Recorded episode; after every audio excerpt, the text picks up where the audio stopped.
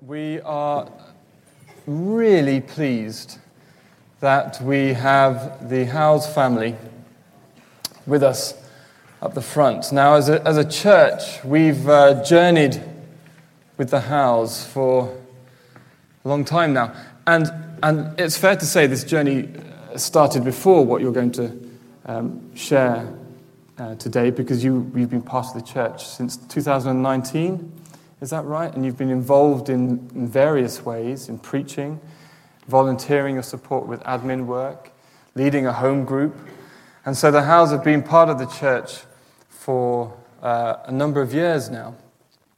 And, um, but today is uh, a little bit special because, as you will, most of you will know, um, the, the tragic accident that happened a number of years ago um, with, with Nathaniel.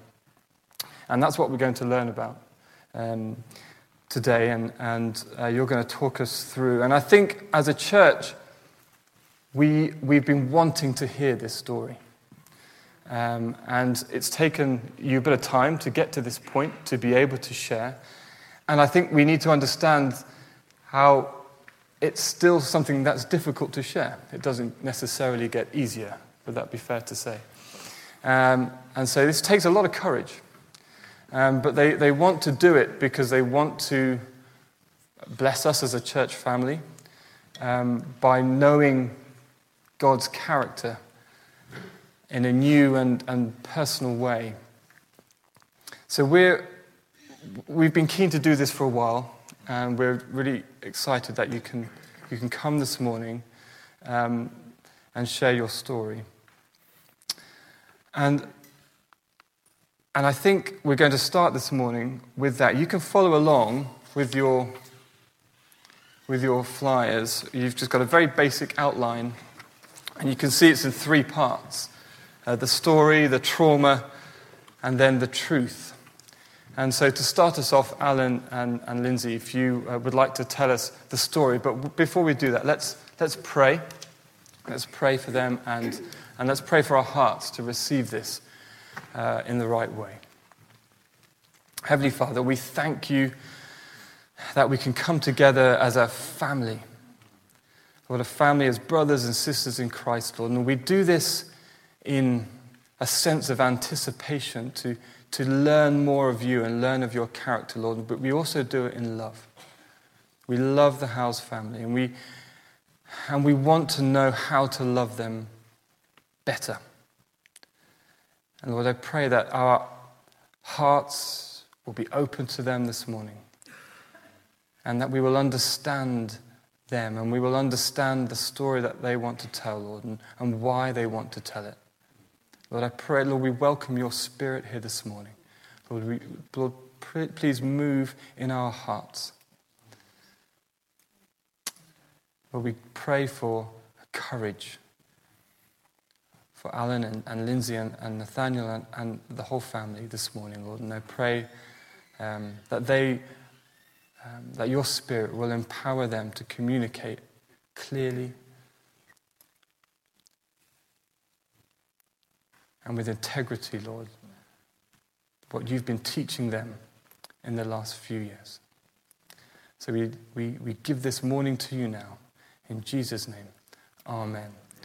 So if there's anyone new here, you're going to have to introduce yourselves. Uh, so please give us your names and, and um, tell us a little bit about your family as well. And then, and then please go straight into the story. Well, good morning, everybody. We're very happy to be able to share this morning. So, for those of you who haven't met us before or heard of us, we're Alan and Lindsay Howes. This is our son Nathaniel.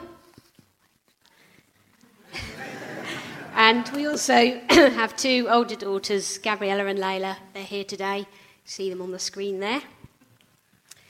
So, this morning we would like to share with you our testimony of God's miraculous saving of Nathaniel's life and his goodness and grace and mercy to our family. So, it's a year that we call Nathaniel's miracle year We've made this into a special photo book for him, which he has with him. And I'm sure he'd be happy to show you. We can pass it round afterwards. That's it. So, in April last year, 2022, on an ordinary Monday around Easter time, Nathaniel was involved in a very serious accident in which he, as a pedestrian, was run over by our own car. He was meeting his dad coming back from work in the car and was running along the grass verge when he tripped, grabbed hold of the car door handle, and was dragged under the back wheels. A split second freak accident Nathaniel sustained life threatening, catastrophic head and brain injuries. He was attended to at the scene by all emergency services.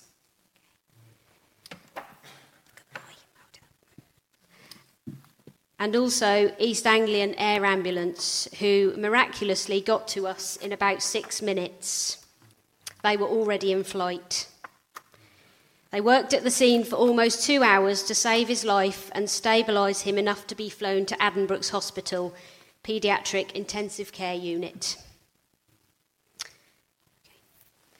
Nathaniel was in an induced coma for just over four weeks. He underwent major surgery to remove part of his skull to allow his brain to swell. We were in Addenbrooke's Hospital for three months.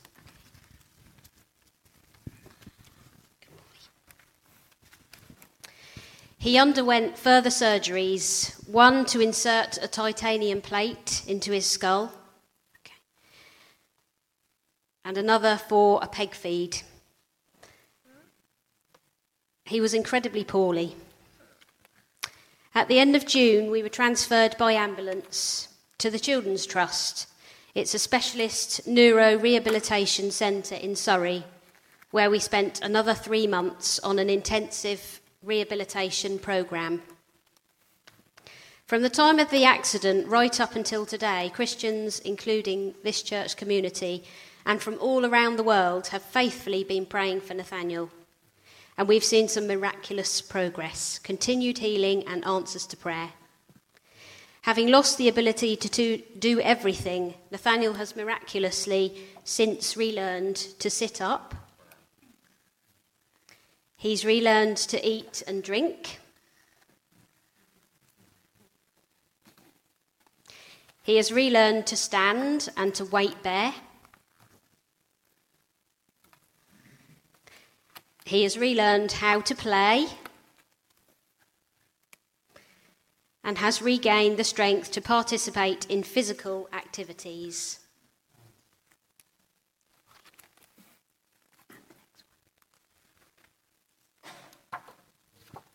When we came home last autumn, we were able to meet the East Anglian Air Ambulance team. And they were so instrumental in saving Nathaniel's life. One of Nathaniel's favourite miracles to share is that he actually died in the helicopter two times and was brought back to life. Yeah, he's a fighter. So, back in February this year, we celebrated Nathaniel's eighth birthday, and he was able to blow out the candles and eat the cake. it's a birthday we thought we'd never see. We've worked hard at physio ever since coming home, tackling the stairs every day. This is his new trike, which helps him physiotherapy wise. it's good for pedalling, it's good to help him regain the skills to walk again. We take him swimming every week.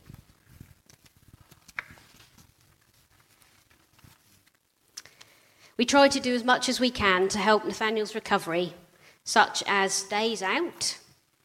This is one of his favourite places in Bressingham on the trains.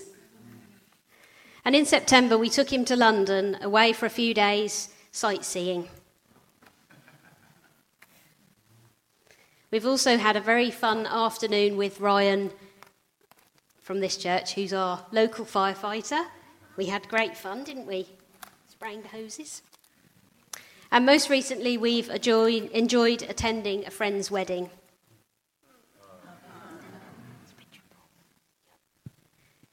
This chapter of our lives has been traumatic, devastating, emotional, incredibly tough on every level. But Nathaniel's a fighter, And we're grateful to everyone who has and will continue to pray for him. I know he would particularly appreciate your prayers to be able to speak. Nathaniel's got a part in the nativity play next week at church. Mm-hmm. So he's going to go off and practice with Grandma now.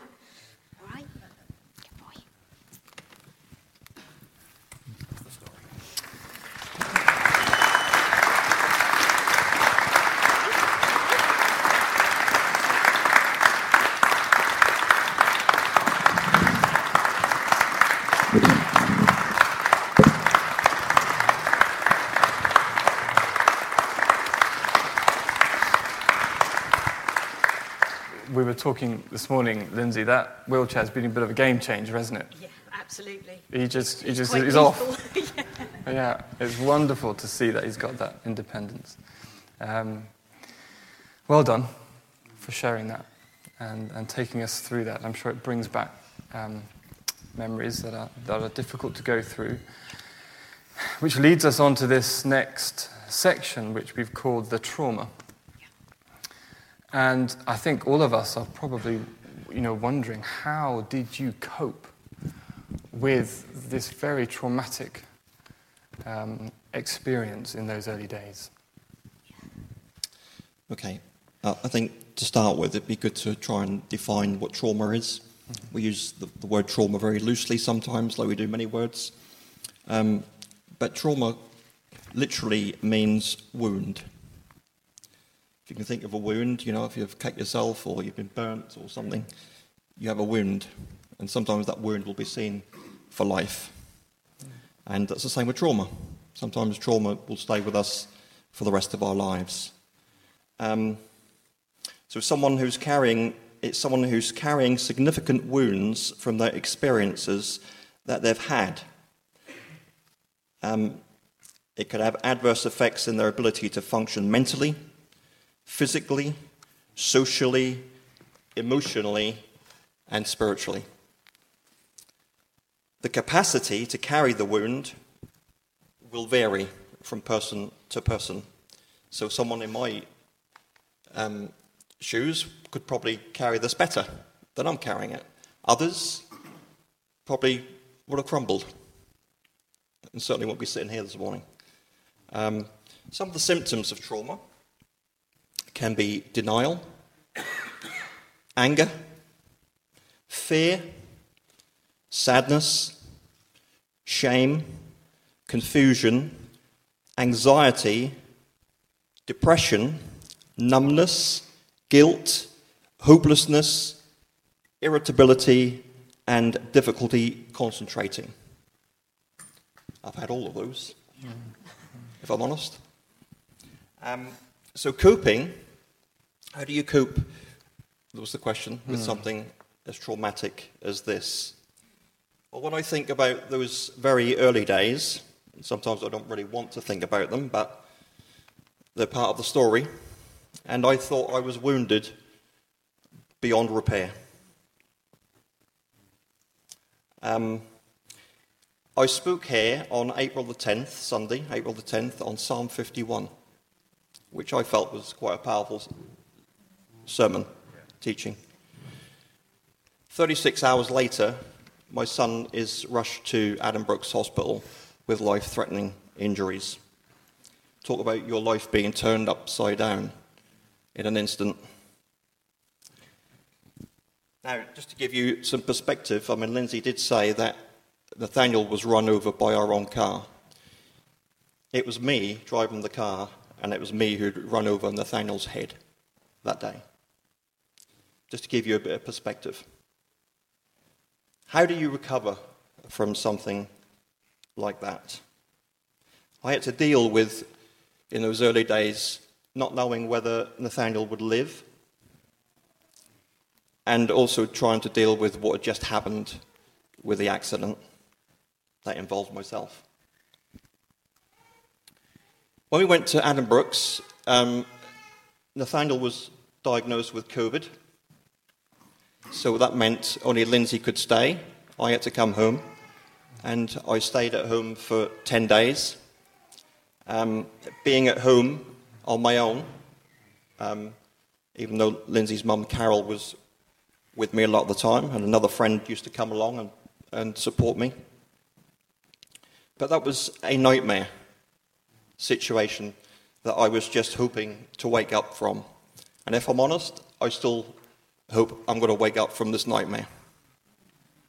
But the reality is, I'm not going to. I would fall asleep with the phone next to me, waiting for the next text from Lindsay. That next text could be that Nathaniel hadn't made it. I would wake up in a pool of sweat, my heart was racing. I didn't know what was happening, nothing was normal anymore. After 10 days, I went to Addenbrooke's to, to be with Nathaniel and Lindsay, and that was better because I could be with them all of the time. But after a few weeks, maybe five or six weeks, I think it was, Nathaniel started to come around from his coma, begin to wake up. And he would have this, what they, what they called a neuro cry, the brain beginning to wake up. And he would cry with such a high pitch.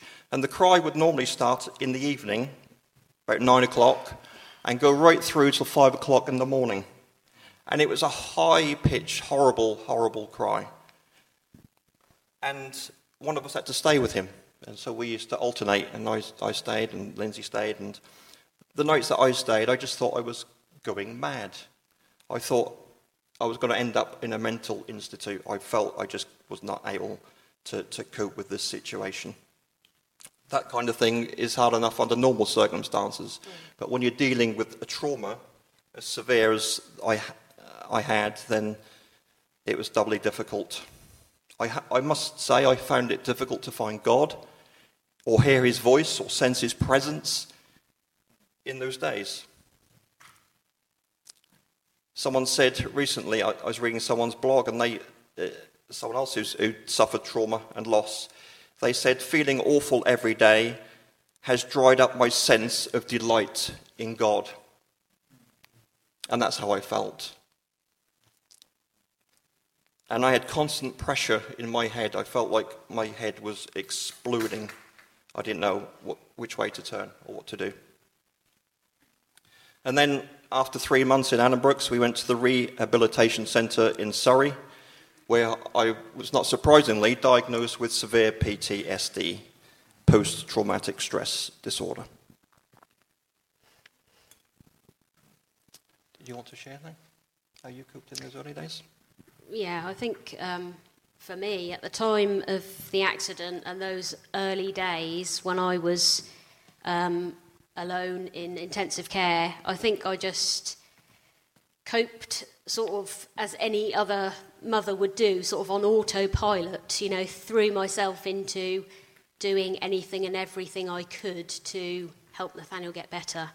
Um, it was a very lonely time, but I feel I felt that God really gave me the strength to get through those days. There was, there was nowhere else to go, to be honest. It was just me in that intensive care room. Nathaniel was in a coma, and I just spent the time just praying to God, just reading to Nathaniel, just playing worship songs and music, and just drew my strength from God because um, it was a, a scorched and barren land with and there was there was nothing else, just me and God there. But He really did give me the strength to cope there, um, and that helped me to sort of get through and to to power me on those early weeks and months, um, despite very little sleep and things. Um, but God was very present. It sounds like there was this uh, maybe a slight difference in how you a- approach the trauma in those early days. Yeah. So, how did you support one another? It was it was very difficult early on because we were separated, mm. and I because Nathaniel and I were in isolation. I wasn't. I was only allowed to be escorted out of the isolation unit to the toilet and back. So I couldn't. There was no privacy. There was no opportunity to be able to call Alan to have long conversations or, or anybody really. Um, so it was very difficult. It was mostly done on text and just, um, I think I just shared every bit of good news that came, something came every day, you know, every hour. every hour pretty much from consultants and doctors that, you know, we can take him off this medication and, you know, we got his, it looks like his, his eye is going to open, it's, you know, his heart rate is better. I just shared everything I could like that to keep us both mm. going. So you have this initial trauma. There seems to be other factors that are compounding this, that are out of the ordinary with COVID. Very difficult, and you've both shared how you coped in slightly different ways. So how has that?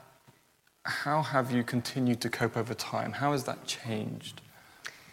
So I think for me, I, as I shared, I I found my strength in those early days. God was very present with me, and I was sort of driven by this, you know, he's going to get better and mm. things. Um, I think now I actually find it a lot harder to cope mm.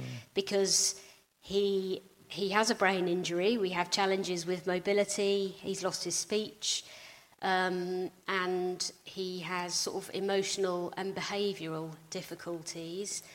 But he's very well, as you can mm. see. He's very happy, he's very fit and well, and there is, the urgent, I need to look after him, has gone. Mm, okay. And so our pace of life mm. is a lot slower, and that means more time to process, more time mm. to think, more time to grieve. I think Alan did quite a bit of grieving in the early days, mm. and but for me, mm. that is now I, I find it more difficult to cope now to in the slower struggle really mm. in the day to day. So, yeah. Uh, yeah, I would say that yeah, Lindsay was a lot stronger in the early days. She was certainly the support I needed. Um, she was always very positive and very confident that Nathaniel was going to get better. Um, I wasn't so. Um, but you would think, I mean, what, what, I mean, you, you said years but it's actually only 20 months. Mm, yeah. So it's still very early days. Um, and maybe people are thinking, well, 20 months is nearly two years. Maybe you know you should be moving on now. Um, but in many ways, um, things are different, not necessarily easier. Mm. And so, you know, I mentioned about the wound, trauma as a wound. So for me, the wound is healing or it's changing, um, it's n- not necessarily ever going to go away. Um, but we've come a long way since those terrible early days. Um, and we've always said that when, as Nathaniel improves, we will improve, which makes sense. You know, as we see him get better, we will get better. Um, but things have slowed down. We don't see the improvement so much these days. Um, things have settled down. We know, like Lindsay said, we know pretty know, much know where Nathaniel is. Um, he's not going to get any worse. Um, he can only improve. How much he improves, we do not know at this point. Um, we keep praying that he'll walk and talk, and we won't stop praying that. We have to keep praying that. You know, hope deferred makes the heart sick. So we have to have a hope that he will talk and he will walk. And I know many of you are praying that, that way too. Um, I think one of the things that, that stops me from coping is when I think about how he was. I still, from this day, I still can't look at pictures of him before the accident. Um, it just cuts me up too much. Um, and I also, it cuts me up when I think about his future. I can't think too much about the past and I can't think too much about the future because I don't know what the future holds. None of us know what the future holds, but you know, when you've got a child in a wheelchair and can't walk and talk, um, that's difficult yeah. to know how his life will turn out. Yeah. Um, so I can't linger there too often because I can go down some very dark places. Um, Sometimes I get angry because I'm frustrated and because I'm sad. I'm still very sad by the way he, th- this has all turned out. No one brings a child into this world to see him in a wheelchair, unable to walk and talk. And I think part of the reason I experience anger and frustration and sadness because we live in a sta- state of constant ex- exhaustion. We're tired all the time. Who can blame us? so, yeah, that's how we're coping right now. And you're, you're, you're going through this as a family. Your daughters are here. Yes. Is that right? Give us a wave. Hey, we see you. Um, and you've been journeying through this as a, as a family. And, and I think as a church body, you know, we want to learn as well. You know, I suppose only having been through this experience can you really know what it's like. Um, but we, we want to know how we can support you. And, and can you maybe just shed a little bit of light before you go and sit back down, Lindsay, on what, what, what's the good support that you've received? What, what have you appreciated? What have we done well as a church body? What have your friends done well? And perhaps what are the, some of the areas that we, we could do better? And uh, individually and also as a family. So I think, um, firstly, I would say prayer. Um, we, you know, because of WhatsApp groups and social media and things, uh, word spreads very quickly. So we were able to call John and get um, an urgent prayer message out on across all the platforms uh, to pray for Nathaniel, and we've been able to share updates on those right the way through, daily, weekly, monthly, um, for people to pray, and, and, people have prayed, and we've seen answers to that prayer, um, and that's not just our own church, but people have shared that, you know, across communities, nationally, internationally.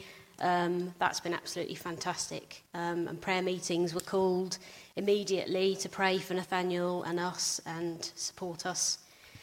Um, secondly, I would say um, financially, people have given to us, really, really blessed us when we most needed it. The church was able to support us. Um, Alan was unable to work, obviously, while we were in Addenbrooke's. Um, and in order for him to be with us in rehab for three months. The church were able to pay him in place of working. Um, people have given to us for equipment for Nathaniel, for that super wheelchair that you see him whizzing about in. He that's because of people giving to us and blessing us. Um, so that's been incredible support.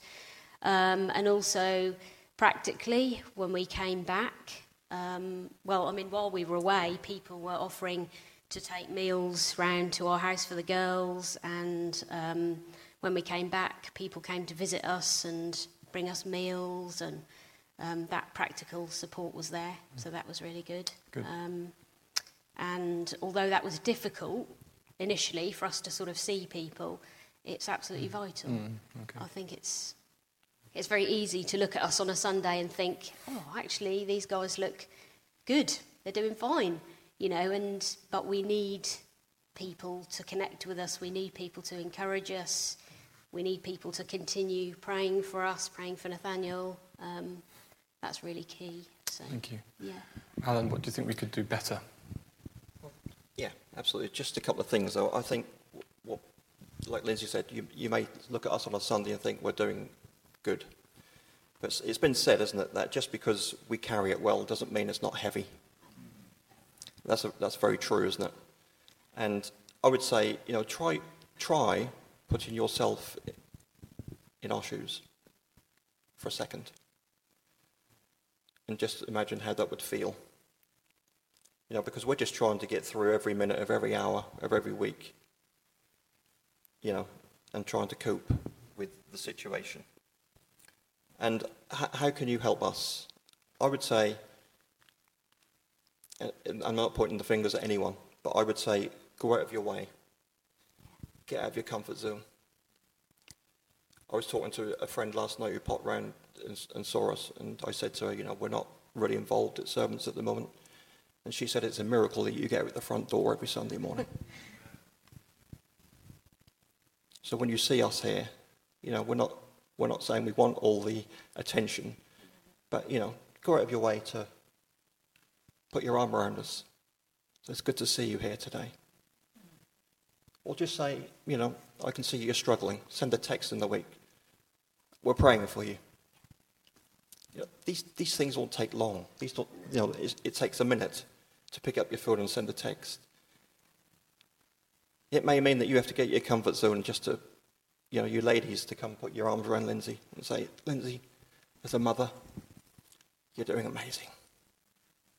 That makes all the difference.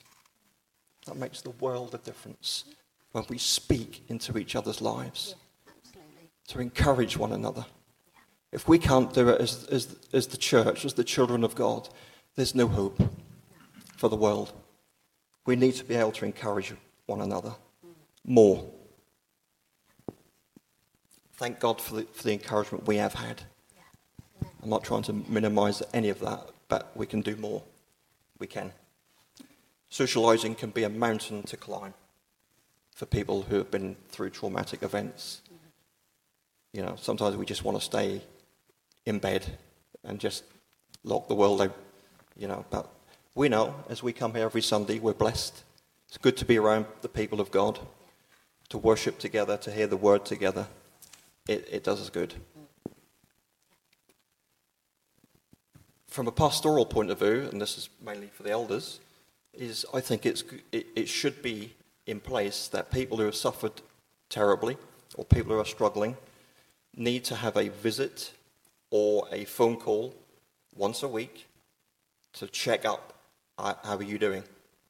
And it's no good assuming that, that the others are doing it. Because when we assume that others are doing it, sometimes it just doesn't get done at all. So it needs to be, we need to be proactive um, that, that, that people who are suffering, people who aren't coping well, and I'm not talking about just Lindsay and I, there are several people in this church who struggle with things. I know that. I know many of you, and I know your, some of your struggles, that people need to be cared for. You know, we're not all pastors, but we are all responsible to care for one another. Amen?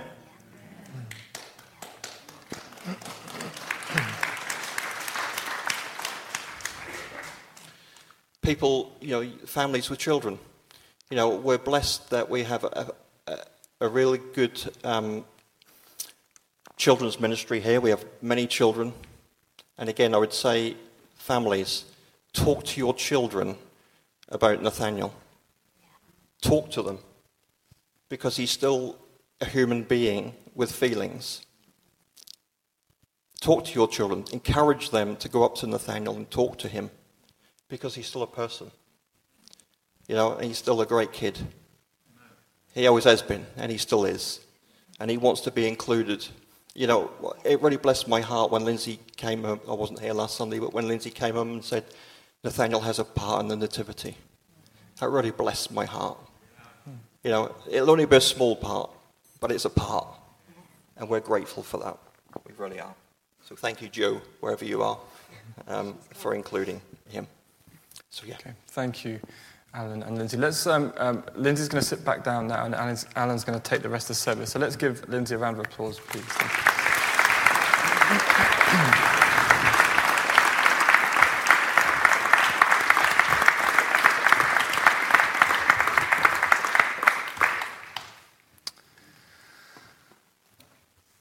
So we're going to move into this third and final section now, which is we've labeled the truth. And we've heard your story, and we've heard um, how um, you've coped with that suffering and how it's changed over time. And we've heard how um, practically um, we can support you. But we also know, um, Alan, we know the person you are and, and, your, uh, and you and Lindsay together and your deep faith in Jesus. And we know that you've had to wrestle with that. And you've had to learn about suffering and about God's character in a, in a whole new way.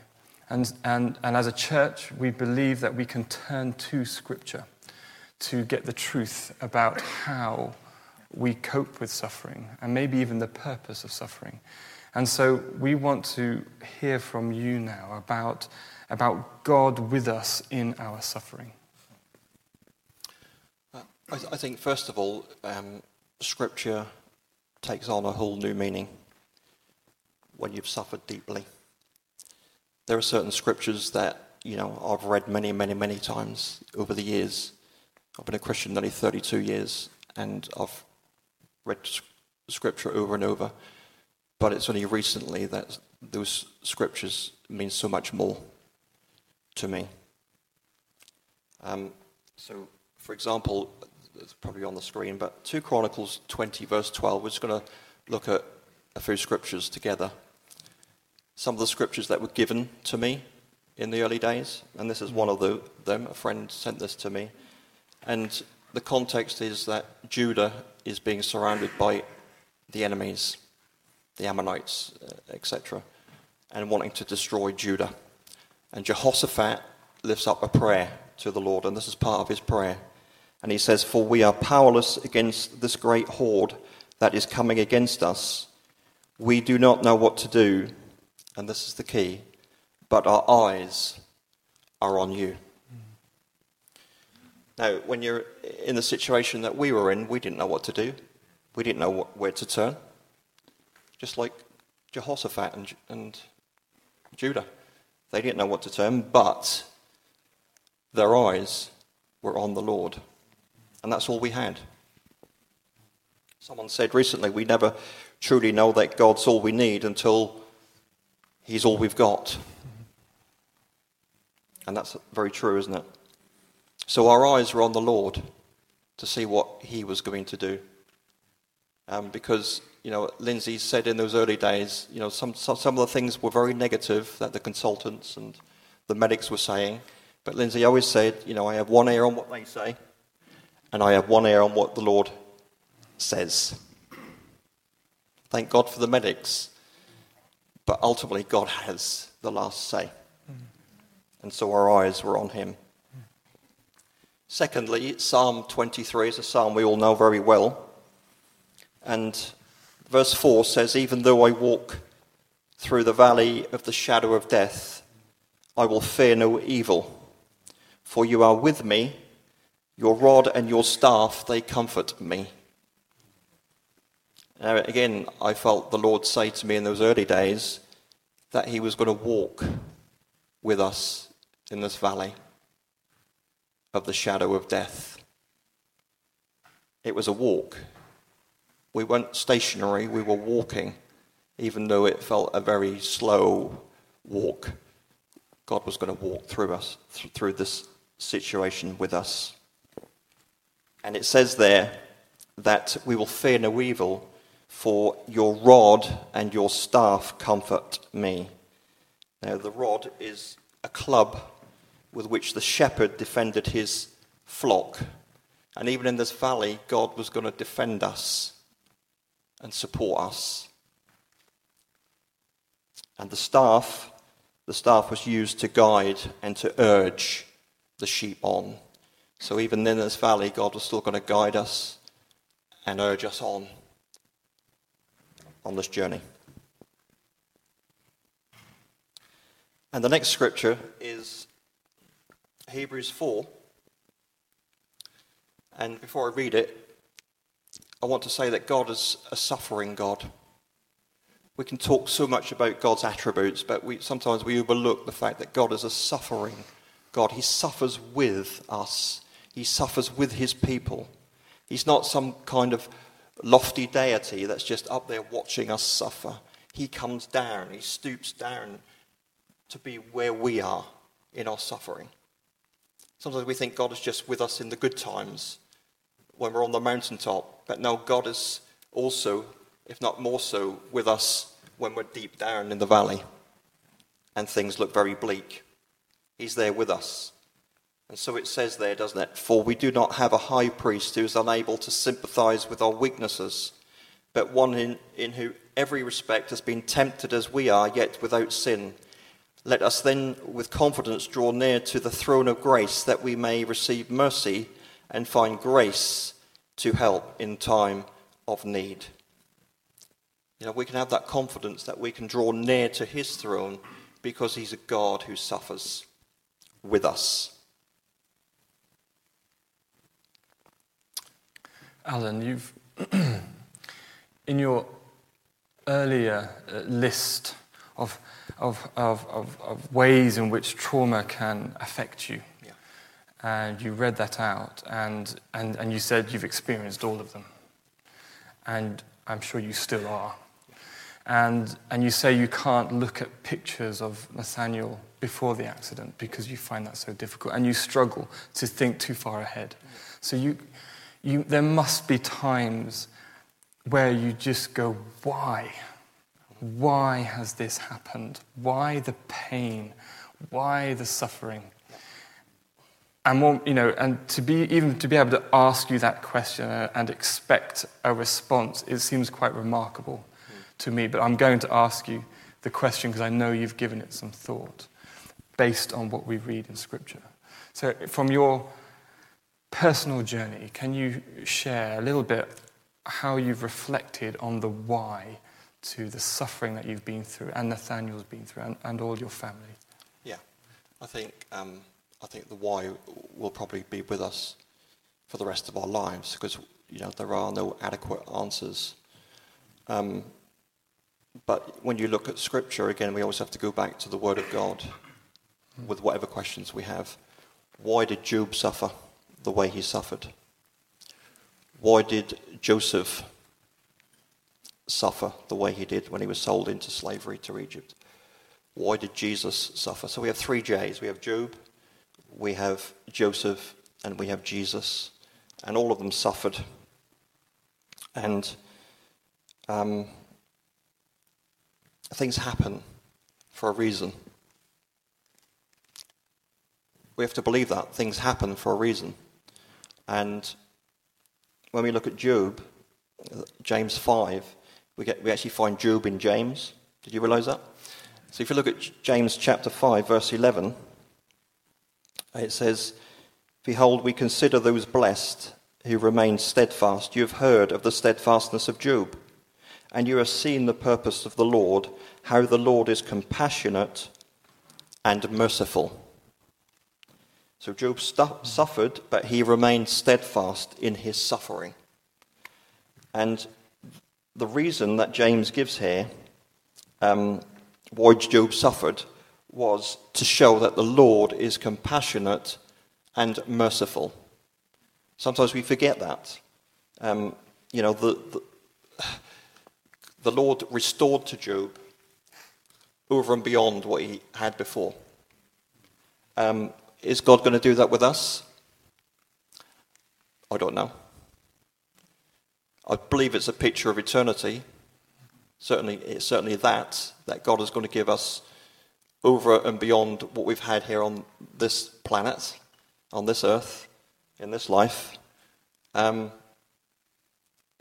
but so individually, you know, God, um, God worked good into Job's life.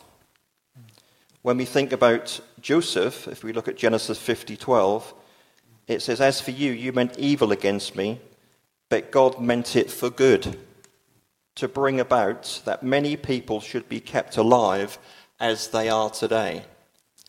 So we see corporately it was for the benefit, it was for the good of many, many, many people. Um, it wasn't just for Joseph's good, because even though he went down to slavery, God raised him up to be second to Pharaoh, which again is a picture of Christ, who was who came down to this planet, to this earth, to this darkness, and God has raised him up to sit at the right hand of the Father. Um, again, so we have to ask ourselves, what is God going to do with you guys and and the wider church through our suffering. We believe that God is doing something and will continue to do something in your hearts through our story. Um, because this isn't just about us, this is about the body. We're part of the body. And when one part of the body hurts, we all hurt. When one part rejoices, we all rejoice. And then Jesus, Acts 2 23 24. This Jesus delivered up according to the definite plan and foreknowledge of God, you crucified and killed by the hands of lawless men. God, raised him up.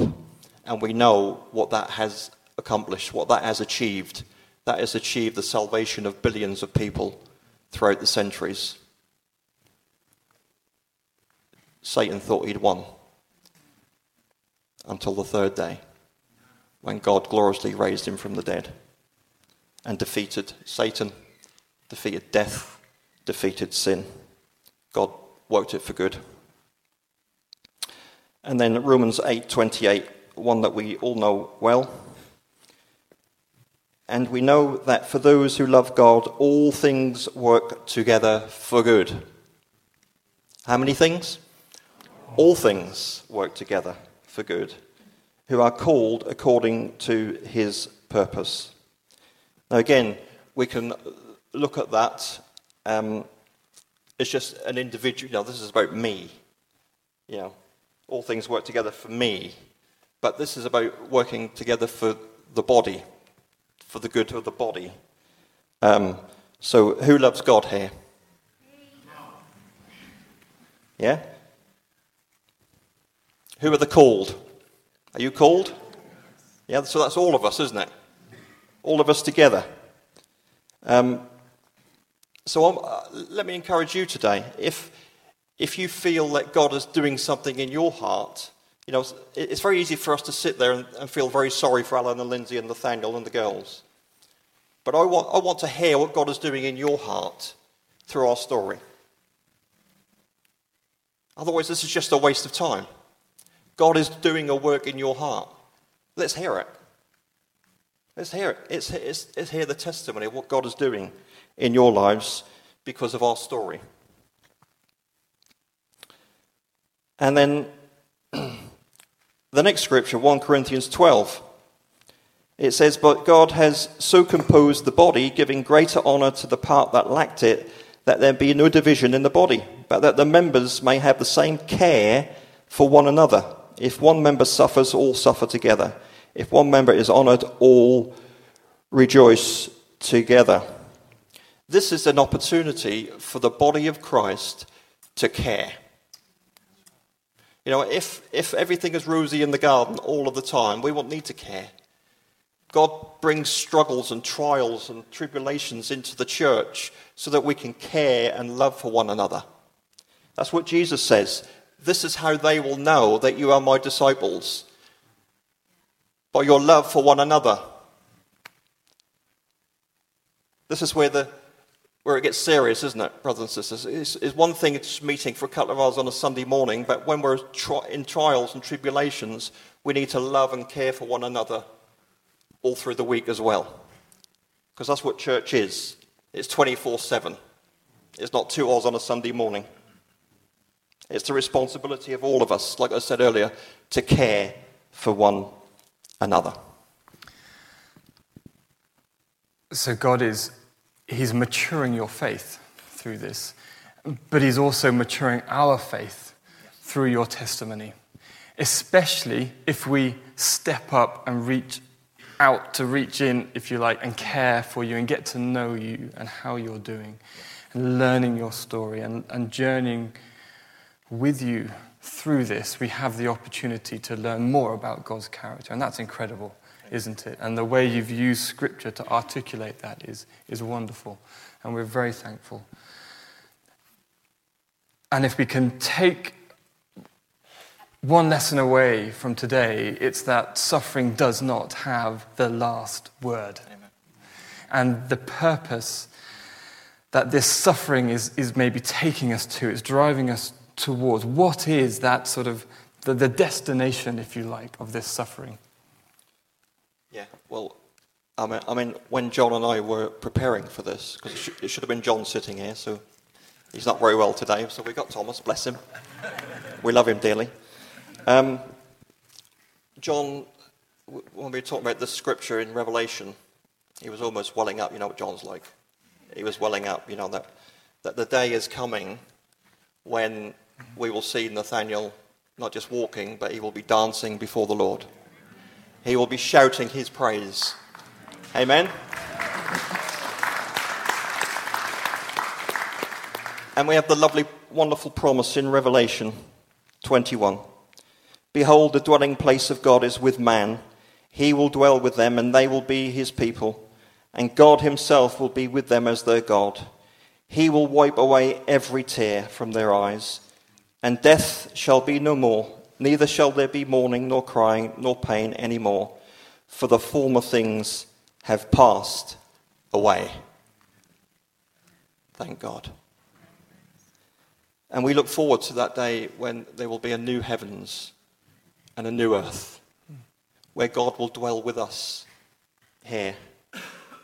And Psalm 46 God is our refuge and our strength, a very present help in trouble. Therefore, we will not fear though the earth gives way. And one day the earth will give way. It will. It will be burned up, it tells us in Peter, for a new heavens and a new earth. And finally, um, in Romans chapter 5, therefore, since we have been justified by faith, we have peace with God through our Lord Jesus Christ. Through him, we have also obtained access by faith into this grace in which we stand, and we rejoice in the hope of the glory of God. Not only that, but we rejoice in our sufferings.